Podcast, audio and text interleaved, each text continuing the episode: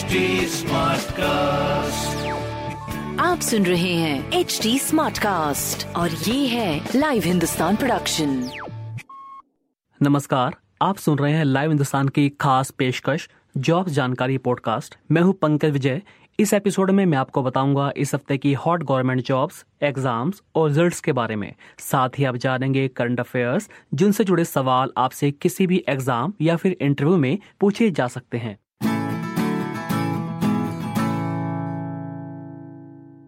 सबसे पहले बात करते हैं देश भर की यूनिवर्सिटीज और कॉलेजेस के एग्ज़ाम्स की। यूजीसी की नई गाइडलाइंस आने के बाद देश भर की यूनिवर्सिटीज और कॉलेजेस कंफ्यूज हैं। तमाम राज्य सरकारें भी असमंजस में हैं। यूजीसी की रिवाइज गाइडलाइंस के मुताबिक सभी कॉलेजों और विश्वविद्यालयों के लिए 30 सितंबर तक अंडर ग्रेजुएशन और पोस्ट ग्रेजुएशन कोर्सेज के फाइनल ईयर सेमेस्टर की परीक्षाएँ कराना अनिवार्य है। अब सभी राज्यों की सरकारें यह सोच रही हैं कि कोरोना वायरस महामारी की हालत में वह अपने यहाँ एग्ज़ाम कैसे कराए। दिल्ली, राजस्थान, पंजाब, हरियाणा, महाराष्ट्र, ओडिशा, मध्य प्रदेश और पश्चिम बंगाल की सरकारें अपने क्षेत्राधिकार के अंतर्गत आने वाले विश्वविद्यालयों में सभी परीक्षाएँ रद्द कर चुकी हैं। जबकि यूजीसी ने सभी राज्यों से अपील की थी कि वे अपने यहाँ के सभी विश्वविद्यालयों के फाइनल ईयर के छात्रों की परीक्षा ज़रूर करवाए। अगर उत्तर प्रदेश की बात करें तो यहाँ राज्य के विश्वविद्यालयों और कॉलेजों में अंतिम वर्ष या सेमेस्टर की परीक्षाएँ सितंबर के अंत तक संपन्न कराई जाएँगी। इसके अलावा कोविड 19 वायरस महामारी के प्रसार के खतरे के मद्देनजर उत्तर प्रदेश के राज्य विश्वविद्यालयों की अंतिम वर्ष या अंतिम सेमेस्टर की परीक्षाएँ छोड़कर बाकी परीक्षाएँ रद्द कर दी गई हैं। दिल्ली विश्वविद्यालय की ऑनलाइन ओपन बुक एग्ज़ाम को लेकर चल रही खींचतान के बीच दिल्ली विश्वविद्यालय ने स्नातक फाइनल ईयर की परीक्षाएँ 10 अगस्त से कराने का फैसला किया है। डीयू की ओर से दिल्ली हाईकोर्ट को बताया गया है कि स्नातक फाइनल ईयर की परीक्षाएँ 10 अगस्त से शुरू होंगी और 31 अगस्त तक पूरी करा ली जाएँगी। कोरोना वायरस महामारी की हालत में कई महीनों से स्कूल बंद पड़े हैं। आगे का भी कुछ पता नहीं। ऐसे में सब स्कूल बच्चों को ऑनलाइन क्लासेस दे रहे हैं। मानव संसाधन विकास मंत्रालय ने स्कूलों की ओर से ली जा रही ऑनलाइन क्लासेस को लेकर गाइडलाइंस जारी की है। मंत्रालय ने इन गाइडलाइंस में पहली कक्षा से लेकर बारहवीं कक्षा के छात्रों के लिए प्रतिदिन के हिसाब से ऑनलाइन कक्षा की अवधि और संख्या तय की है। ऑनलाइन क्लास के दौरान मानसिक और शारीरिक तनाव से निपटने सहित अन्य मुद्दों पर स्कूलों के प्रमुखों, शिक्षकों, पेरेंट्स, छात्रों के लिए डिजिटल एजुकेशन की गाइडलाइंस तैयार की गई है। एचआरडी मंत्रालय ने कहा है कि प्री प्राइमरी छात्रों के लिए ऑनलाइन कक्षाएँ 30 मिनट से अधिक नहीं होनी चाहिए। मंत्रालय के अनुसार पहली कक्षा से आठवीं तक के लिए हर दिन 45-45 मिनट तक के दो ऑनलाइन सेशन और कक्षा नौवीं से बारहवीं तक के लिए चार सेशन होंगे। सीबीएसई ने दसवीं और बारहवीं दोनों कक्षाओं का रिज़ल्ट जारी कर दिया है। दोनों क्लास में इस बार बोर्ड ने कोरोना वायरस की स्थिति के चलते टॉपर्स का ऐलान नहीं किया है, यानी बोर्ड ने मेरिट लिस्ट जारी नहीं की है। इस वर्ष दसवीं कक्षा में इक्यानवे दशमलव चार छह फ़ीसदी स्टूडेंट्स पास हुए हैं, जबकि बारहवीं में अठासी दशमलव सात आठ फ़ीसदी बच्चे पास हुए हैं। सीबीएसई बारहवीं में लखनऊ की दिव्यांशी जैन ने 100 फ़ीसदी अंक हासिल किए हैं। बुलंदशहर डीपीएस के तुषार सिंह को भी आर्ट स्ट्रीम में 500 में से 500 अंक मिले हैं। सीबीएसई स्कूलों में इंटरनल असेसमेंट को लेकर एक बड़ा बदलाव होने जा रहा है। अभी तक स्कूलों की गतिविधियों पर आंतरिक मूल्यांकन किया जाता था, लेकिन अब घर के ऑनलाइन क्लास को भी आंतरिक मूल्यांकन में शामिल किया जाएगा। केंद्रीय माध्यमिक शिक्षा बोर्ड सीबीएसई ने इसको लेकर एक नया नोटिफिकेशन जारी किया है। इसमें ऑनलाइन पढ़ाई के समय अनुशासन, छात्रों की उपस्थिति आदि को शामिल किया जाएगा। अभी तक 20 अंकों का आंतरिक मूल्यांकन स्कूल स्तर पर ही किया जाता था। इसमें उन तमाम चीज़ों को शामिल किया जाता था, जो छात्र के हर दिन के रूटीन से जुड़ा हुआ होता था। लेकिन अभी स्कूल बंद हैं और छात्रों की एकेडमिक गतिविधि घर से ही हो रही है। ऐसे में आंतरिक मूल्यांकन के दस अंक ऑनलाइन क्लासेस के दौरान उनके अनुशासन पर मिलेंगे। अब मैं आपको बताता हूँ यूपी के एक गरीब किसान के बेटे के बारे में। जो अमेरिका की यूनिवर्सिटी में पढ़ने जा रहा है। उत्तर प्रदेश के लखीमपुर ज़िले में एक गाँव है, जिसका नाम है सारासन।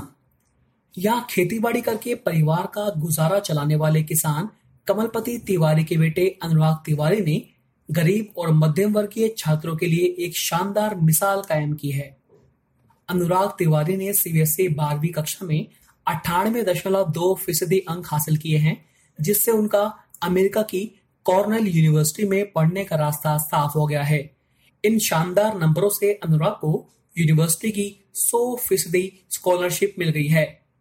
अनुराग अब कॉर्नल यूनिवर्सिटी में इकोनॉमिक्स की उच्च शिक्षा प्राप्त करेंगे।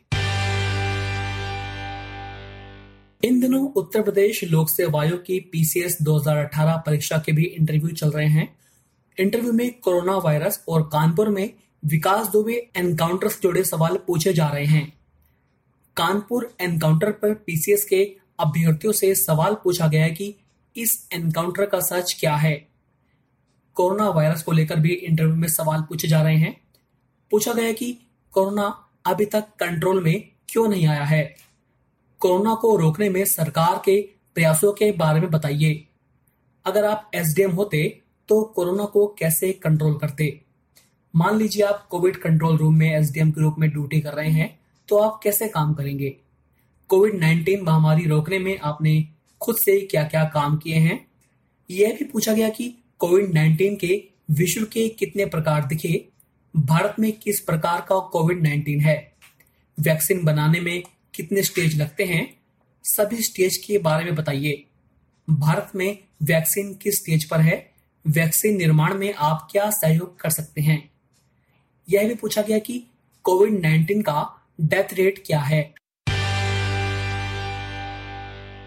अब बात करते हैं ताज़ा नौकरियों की। भारत सरकार के स्वास्थ्य एवं परिवार कल्याण मंत्रालय के तहत आने वाले राष्ट्रीय परीक्षा बोर्ड में senior assistant, junior assistant, junior accountant, stenographer की कुल 90 वैकेंसी निकली है। इन पदों के लिए ऑनलाइन आवेदन 31 जुलाई शाम पाँच बजे तक किया जा सकता है। इस भर्ती के लिए एग्ज़ाम 31 अगस्त को होगा। 18 से 27 वर्ष के बीच की उम्र वाले युवा लोग इसके लिए आवेदन कर सकते हैं। कुछ पदों के लिए ग्रेजुएशन और कुछ पदों के लिए बारहवीं पास की योग्यता मांगी गई है। N A T B O A R D dot E D U dot in पर जाकर इसके लिए अप्लाई किया जा सकता है। National Institute of Fashion Technology NIFT में जूनियर ट्रांसलेशन ऑफिसर की वैकेंसी निकली है। अगर आप इसके लिए अप्लाई करना चाहते हैं तो N I F T dot A C dot in पर जाकर 10 अगस्त तक आवेदन कर सकते हैं। ये भर्तियाँ बेंगलुरु, भोपाल, भुवनेश्वर, चेन्नई, गांधीनगर, हैदराबाद, जोधपुर, कांगड़ा, कन्नूर, कोलकाता, मुंबई, नई दिल्ली, पटना, रायबरेली, शिलोंग और हेड ऑफ़िस के लिए की जाएगी। उत्तर प्रदेश पुलिस में सब इंस्पेक्टर और मिनिस्ट्रियल स्टाफ के लगभग चौहत्तर पदों पर भर्ती की प्रक्रिया शुरू होने वाली है। इसमें सब इंस्पेक्टर के पदों की संख्या लगभग 6000 होगी। उत्तर प्रदेश पुलिस भर्ती एवं प्रोन्नति बोर्ड इस पदों के लिए अगले हफ़्ते विज्ञापन जारी कर सकता है।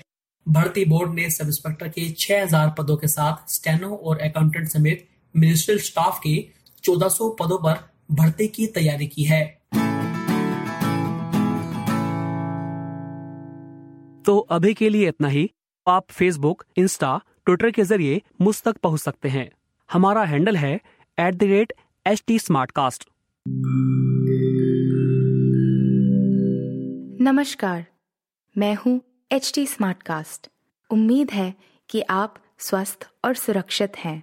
इस मुश्किल वक्त के दौरान सुनिए एकजुट रहने का हमारा पैगाम। ये सच है कि अकेले रहना आसान नहीं होगा। पर क्या पता अपने घर से काम करने पर जहाँ हम अपनों के साथ महफूज हैं, हम ज़िंदगी जीने के नए तरीके ही सीख जाएँ। शायद हम अपनी और अपनों की आवाज़ों को बेहतर सुन पाएँ।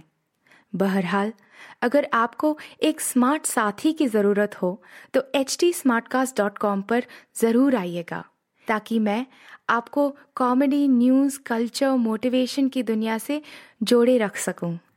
मेरी बात सुनने के लिए शुक्रिया। ध्यान रखिएगा। आप सुन रहे हैं एच डी स्मार्ट कास्ट और ये था live Hindustan production smart Smartcast.